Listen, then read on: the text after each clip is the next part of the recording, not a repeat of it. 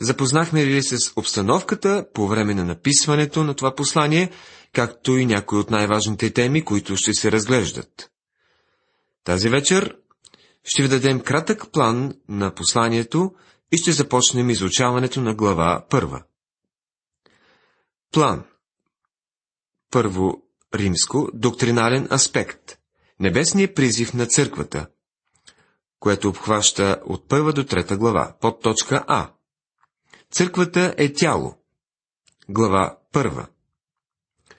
Първо арабско въведение, второ Бог Отец предначертава църквата, трето Бог Син плати цената за църквата, четвърто Бог Святи Дух пази църквата и пето молитва за знание и сила. По точка Б. Църквата е храм. Глава 2. Първо арабско материал за построяването му. Второ начин на построяване. Трето значението на построяването. По точка В. Църквата е тайна. Глава 3. Първо арабско разяснение на тайната. Второ определение на тайната. Трето молитва за сила и знание. Второ римско практически аспект. Земния живот на църквата. Глава 4, 5 и 6. По точка А. Църквата е нов човек. Глава 4. Първо, проявление на новия човек. Второ, ограничение на новия човек. Трето, забрана за новия човек. Под точка Б. Църквата ще бъде невяста. Глава 5. Първо, арабско годежа на църквата. Второ, опита на църквата. Трето, очакването на църквата. По точка В. Църквата като войник. Глава 6. Първо, взаимоотношенията на войника. Второ, врагът на войника. Трето, защитата на войника. Четвърто, примерът на войника. И пето, благословенията на войника. Сега започваме изучаването на глава първа. Посланието към Ефесяни започва с доктринално разглеждане на небесният призив на църквата, произнасянето на този призив. Павел, с Божията воля апостол на Исус Христос, до светиите и верните в Христос Исус, които са в Ефес. Благодат и мир да бъде на вас от Бога, нашия Отец и от Господ Исус Христос. Послание към Ефесяни, глава 1, стихове 1 и 2. Това са най-кратките встъпителни думи измежду всички послания на апостол Павел. Кратки се, защото това послание е изпратено до Ефеската църква, но е било предназначено и за всички останали църкви. В някои от най-добрите ръкописи определението в Ефес е пропуснато и не присъства. Когато Павел казва на църквата в Колос да прочете това послание и в Лаудикийската църква, той явно е имал предвид посланието към ефесяните. С други думи, това послание се е разпространявало между църквите по това време. Той не се обръща толкова към местната църква, колкото към църквата като цяло, т.е. невидимото тяло от вярващи. Павел с Божията воля апостол на Исус Христос. Трябва да бъде променено на Павел апостол на Христос Исус. Тук ние не търсим подвола теле, но тук насетне в посланието и на още много други места апостолът започва като поставя Христос пред Исус. Христос е неговата титла. В 16 глава на Евангелието от Матея се казва Ти си Христос, син на живия Бог. Исус е неговото човешко име. Павел би могъл да каже, че ние вече не го познаваме по плът. Павел не познаваше Исус от тригодишното му служение, но го познаваше като прославения Христос, когато срещна на пътя за Дамаск. Павел винаги първо набляга на името Христос и после на Исус. Павел заявява, че е апостол. Какво представлява един апостол? Това е най-високият пост, който някога е съществувал в църквата. Ето какви са изискванията, за да отговаря един човек, призван от Бога за апостол. Първото, апостолите се приемали поръчението си директно от устата на Исус. Павел казва това за себе си. Той пише, Павел, апостол не от човеци, нито чрез човек, а чрез Исус Христос и Бога Отца, който го е възкресил от мъртвите. Затова се смята, че Павел взе мястото на Юда. Учениците избраха Матия, но ние знаеме, че апостол Павел бе действителният апостол, този, който вършеше това служение повече, отколкото сме чули за Матия. Второ, апостолите видяха Спасителя след неговото възкресение. Павел отговаряше на това изискване. Трето, апостолите получават специално вдъхновение. Те разясняват и пишат писанието. Определено Павел отговаря на това повече от всеки друг апостол. Четвърто, те упражняват върховна власт. Отличителният белег на тяхната власт е силата да извършват чудеса. Чак такава сила днес не мисля, че се извършва в служението. Това е било отличителна черта на 12-те апостоли. В края на първи век апостол Ян пише, ако някой дойде при вас и не носи това учение, не дайте го приема вкъщи и не го поздравявайте.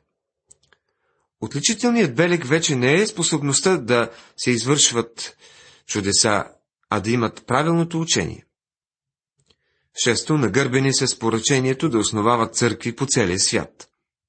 Павел категорично отговаря на шесте условия, необходими за един истински апостол. Павел с Божията воля апостол на Христос Исус. Павел основава своето призвание за апостол върху Божията воля, вместо какъвто и да е личен стремеж или човешка воля или молба от църква. Той пише до галатяните, когато Бог, който още от отробата на майка ми беше ме отделил и призовал чрез своята благодат, благоволи да ми открие сина си, за да го проповядвам между езичниците. Послание към Галатяни, 1 глава, 15-16 стихове. Павел казва на Тимотей, благодаря на Христос Исус, нашият Господ, който ми даде сила, че ме сметна за верен и ме постави на службата, при все, че бях преди това холител, гонител и пакосник. Първо послание към Тимотея, първа глава, 12 стих. Павел непрекъснато се позовава на Божията воля като основа за неговия призив за апостол. Може да проверите първо послание към Коринтини, първа глава, първи стих, второ Коринтини, първа глава, първи стих, послание към Колосяни, първа глава, първи стих. Той казва това на посочените места. До светиите в Ефес. Думата за светия е хагиос, което означава свят или отделен. Първоначалното предназначение на думата е отделен на страна, единствено за божествено предназначение, това, което принадлежи на Бога. Котлите и гарнетата в скинията са били наричани святи съдове. Защо са наричани така? Дали защото са били особено святи или изящни и красиви? Не. След дълго тоскитане из пустинята, те са били доста очукани и нащърбени. Те са били святи, защото са служили за Божия употреба. Светията, приятели, е човек, който уповава на Христос и е отделен единствено за Божие предназначение. Днес хората се делят на два вида светии и други, които не са светии. Ако си светец, не можеш да бъдеш в другата категория. Има светии, които не са употребявани от Бога. Това си е тяхна вина. Те са отделени за Него и за Негово предназначение. Вярно е, че светиите трябва да действат свято, но техните действия не ги превръщат в светии. Светии се поради мястото си в Христос. Те му принадлежат, за да бъдат употребявани от него. Казва се за светиите в Ефес. Но можете да заместите Ефес с името на вашият град или вашето село. И верните в Христос Исус. Това са вярващите. Светиите и вярващите са едно и също нещо. Светията трябва да бъде свят и вярващият трябва да бъде верен. Вярващият уповава на Христос и същото се отнася и за светията. Терминът светия е божествения аспект на християнина, а терминът вярващ е човешкият му аспект. В Христос Исус. Няма по-прекрасно нещо от това. Посланието набляга върху този факт изключително много и по-нататък ще го разгледаме подробно. Най-важната дума в Новия Завет е краткият предлог в. Богословите измислят какви ли не абсурдни неща в опита си да ни обяснят какво значи да бъдеш спасен. Как бихме определили нашето спасение? Съществуват думи като избавление, изкупление, оправдание, примирение, умилостивение, изкупителна и заместническа жертва на Христос. Всички думи са хубави, но всяка една от тях представлява един аспект от нашето спасение. А какво всъщност означава да бъдеш спасен? Означава да бъдеш в Христос. Ние сме неотменно и живо свързани с Христос чрез кръщението на Святия Дух. Ние сме част от тялото на вярващите. Първо послание към Коринтини, 12 глава, 12 и 13 стихове. Казано е, който се съединява с Господа, е един дух с Него. Първо послание към Коринтини, 6 глава, 17 стих. Ние му принадлежим и няма нищо по-прекрасно от това. И така, няма никакво осъждане на тези, които са в Христос Исус. Послание към римляни, 8 глава, 1 стих. Какво повече може да се направи? Да бъдеш в Христос Исус е най-великото изпълнение на спасението. Доктор Луис Чейфър установява, че предлога в се среща 130 пъти в Новия Завет. Господ Исус казва, прибъдвайте в мене и аз във вас. Не е ли чудесно? Ние сме в Христос. Някои аналогии биха могли да ни помогнат да разберем тази истина. Птицата е в небето и небето е в птицата. Рибата е в морето и морето е в рибата. Желязото е в огъня и огъня е в желязото. Вярващия е в Христос и Христос е във вярващият. Ние сме свързани с Него. Главата е свързана с тялото и тялото е свързано с главата. Моето тяло не може да се движи, ако главата не го насочва. Църквата, която е, в Хри... е Христовото тяло, е в Христос, главата. Всички истини в посланието към ефисяните си въртат около този факт. Посланието към ефисяните е сред най-важните между всички послания, наред с посланието към римляни, посланието към коринтини и галатяни. Това са големите доктринални послания. Когато Бог казва на Исус Навин, стани и мини през Йордан, аз знам, че Той не говори на мен, но дава напътствие на Исус Навиев. Въпреки това, Той има приложение и за мен. Посланието към ефисяните е книгата на Исус Навиев в Новия Завет, и Той ми говори директно по един личен начин. Благодат да бъде на вас. По времето на Павел думата благодат е била поздрав в езическия свят. Гръцката дума е харис. Когато двама души се срещат на пътя, те си казвали един на друг. Харис. Благодат да бъде на вас. И следващият поздрав, много разпространен в религиозния свят тогава, е мир. Мир вам. В Ерусалим ще чуете поздрава Шалом. Апостол Павел взема тези две думи, които са били обичаен поздрав по това време. Придава им прекрасно значение и ги извисява. Бог ни спасява чрез своята благодат. Първо трябва да познаете благодата, преди да изпитате Божият мир. Павел винаги ги използва в този ред. Благодата преди мира. Първо е необходима благодат, преди да имаме мир. И така, оправдани чрез вяра, имаме мир с Бога чрез нашият Господ Исус Христос. Послание към Римляни, 5 глава, 1 стих. Днес навсякъде срещаме думата мир. Обикновено по това се разбира мир в даден район на света или пък световен мир. но светът никога няма да може да познае мира, преди да е познал благодатта на Бога. Интересно е, че думата благодат не е често срещна, срещана. Същото не може да се каже за любов и мир. Те са разпространени думи и се предполага, че са взети от Библията, но често те се разминават със значението им в самото Божие Слово. Мирът е мир с Бога, защото нашите грехове са простени. Греховете ни не могат да бъдат простени, докато не, не се докоснем до благодата на Бога. От Бога, нашият Отец и от Господ Исус Христос. Благодата и мира са от Бога, нашия Отец. Всъщност Той става наш баща, когато преживеем Божията благодат и когато сме възродени чрез духа на Бога. Благодата и мира също идват и от Господ Исус Христос. Защо Павел не казва, че те идват също и от Святия Дух?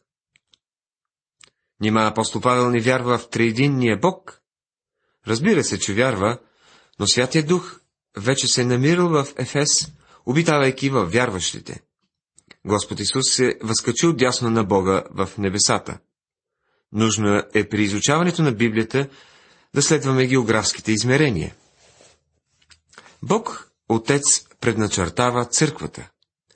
Това е следващият раздел в тази първа глава, след въведението. Този раздел започва с един изключителен стих. Третият. Благословен да бъде Бог и Отец на нашият Господ Исус Христос, който в Христос ни е благословил във всяко духовно благословение в небесни места. Тук се забелязва нещо изключително важно. Бог ни е благословил. Ние го благославяме с устните си, защото Той първо ни е благословил. Нашето благословение е само едно изявление. Неговите благословения са дела. Ние го благославяме, Той ни прави благословени. Думата благословен съдържа в себе си идеята за щастие и радост. Днес Бог се радва. Той е щастлив, защото Той може да спасява и да благославя. Казва се, че ни е благословил.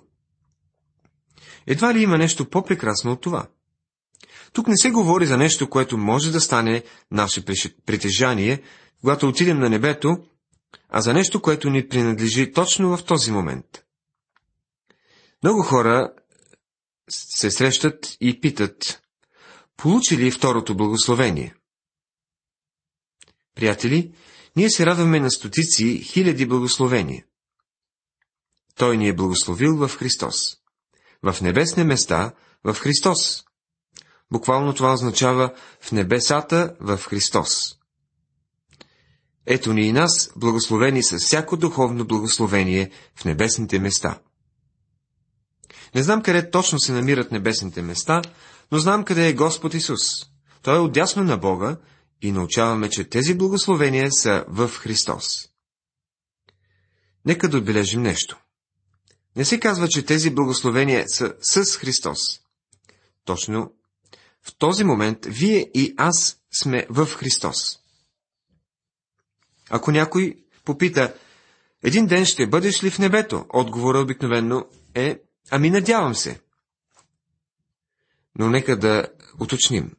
Ако един ден мястото ти е на небето, ти вече си в Христос. Той ни е благословил в небесните места, в Христос и твоето място е там, независимо от положението, което вземаш тук долу. Положението ти на земята може да не е много добро, ако си Божие дете, ти вече си в Христос. Съществува и друго погрешно разбиране. Един брат започна своята молитва така. Господи, благодарни сме, че тази сутрин бяхме в небесните места в Христос. Той беше направил една грешка. Не е нужно да посещаваме библейски уроци, колкото и да са важни, и сърцата ни да се преизпълват с велики духовни истини, за да седим в небесните места. Всъщност, ние се намираме в небесните места в Христос, дори когато сте тук долу обесърчени. Всеки, който е в Христос, седи в небесни места в Него. Това е мястото, което Той ни е дал. Благословен да бъде Бог и Отец на нашият Господ Исус Христос. Ние го хвалим. Защото ни е благословил. Благословил ни е със всяко духовно благословение. Тук може да се направи паралел с Исус Навиев в Стария Завет. Когато разглеждахме тази книга, видяхме, че Бог даде хананската земя на лицата на Израел. Ханан не е символ на небето. Ханан е символ на мястото, което обитаваме днес. Няма как да бъде в рая, казахме тогава, защото това място е място за водене на битки с враговете и място за извоюване на победи. Тук долу е бойното поле. Интересното в случая е, че Бог им даде Ханан. Те само трябваше да вземат притежанието си. Бог каза на Исус Навиев, Всяко място, на което степят краката ви, давам ви го, както казах на Моисей. Исус Навиев може би е казал, Господи, ти вече си ни го дал, ти ни позволи да влезем и да го вземем. Приятели, Бог ни е благословил със всяко духовно благословение. Ние сме в Христос. Замислили сте си някога какво притежаваме в Христос? Бог стана за нас оправдание и освещение. Много хора, когато е, дойдат за пръв път на църква, се стараят като че ли да изработят спасението си и виждат, че не се справят особено добре. Тогава научават, че Христос е тяхното оправдание. И тогава разбирате, че Христос е станал вашето освещение. Виждате ли, в Христос имаме всичко. Благословени сме с всяко едно духовно благословение. Когато отидете при Христос, имате всичко. Можете да се отнесете към тези благословения, които всъщност са ваше духовно притежание по два начина. Да ги вземете или да не ги вземете. Ето и два действителни случая, които могат да помогнат като иллюстрация. Преди много години във вечерния вестник имало една кратка статия, в нея е пишело. Ефтините хотели и кръчми в чикагския квартал Скит Роу днес бяха претърсени заради Стенли Уилям Уокър, 50 годишен възпитаник на Оксфорд и наследник на половин имение в Англия, възлизащо на 8 милиона щатски долара. От отдела за издирване на изчезнали лица се надява, че те ще намерят Уокър, синът на британския корабостроител, някъде след клушарите, които висят по бордеите и се наливат с алкохол и после изтрезняват в ефтини хотели. Тази история изглеждала доста трагична. Какво нещо само да си наследник на 4 милиона долара и да си пияница, преспиващ в долнопробни хотели? Бедният човечец. Но размишлявайте за Божиите деца днес, които се подвизават в ефтини хотели и живеят от малкото вино, което предлага този свят. Не всички, разбира се, се отдават безразборно на такива ефтини удоволствия. В нашите църкви има много хора, които са благословени с всяко духовно благословение, а живеят като просяци. И това е трагично. Казва се, че по-късно са открили този човек мъртъв на пътя в една студена нощ през същата есен. Колко е нелепо да намериш смъртта си като този човек. Много християни живеят по този начин, а в същото време са благословени в небесни места в Христос. Вторият действителен случай се развива преди много години в един западен щат.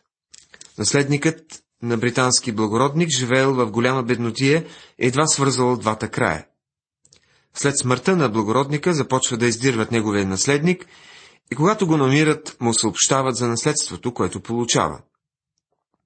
Много шум се вдигнало по този повод. И какво направил? Отишъл незабавно в един магазин, поръчал най-хубавия костюм, купил си първокласен билет, за да се върне подобаващо в Англия. И това е направил, защото е повярвал, че наследството е негово и се възползвал от него. Приятелю, можеш да избереш и двата пътя.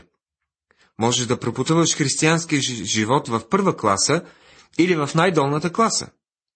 Можеш да избереш втора, трета или четвърта класа и днес много християни го правят.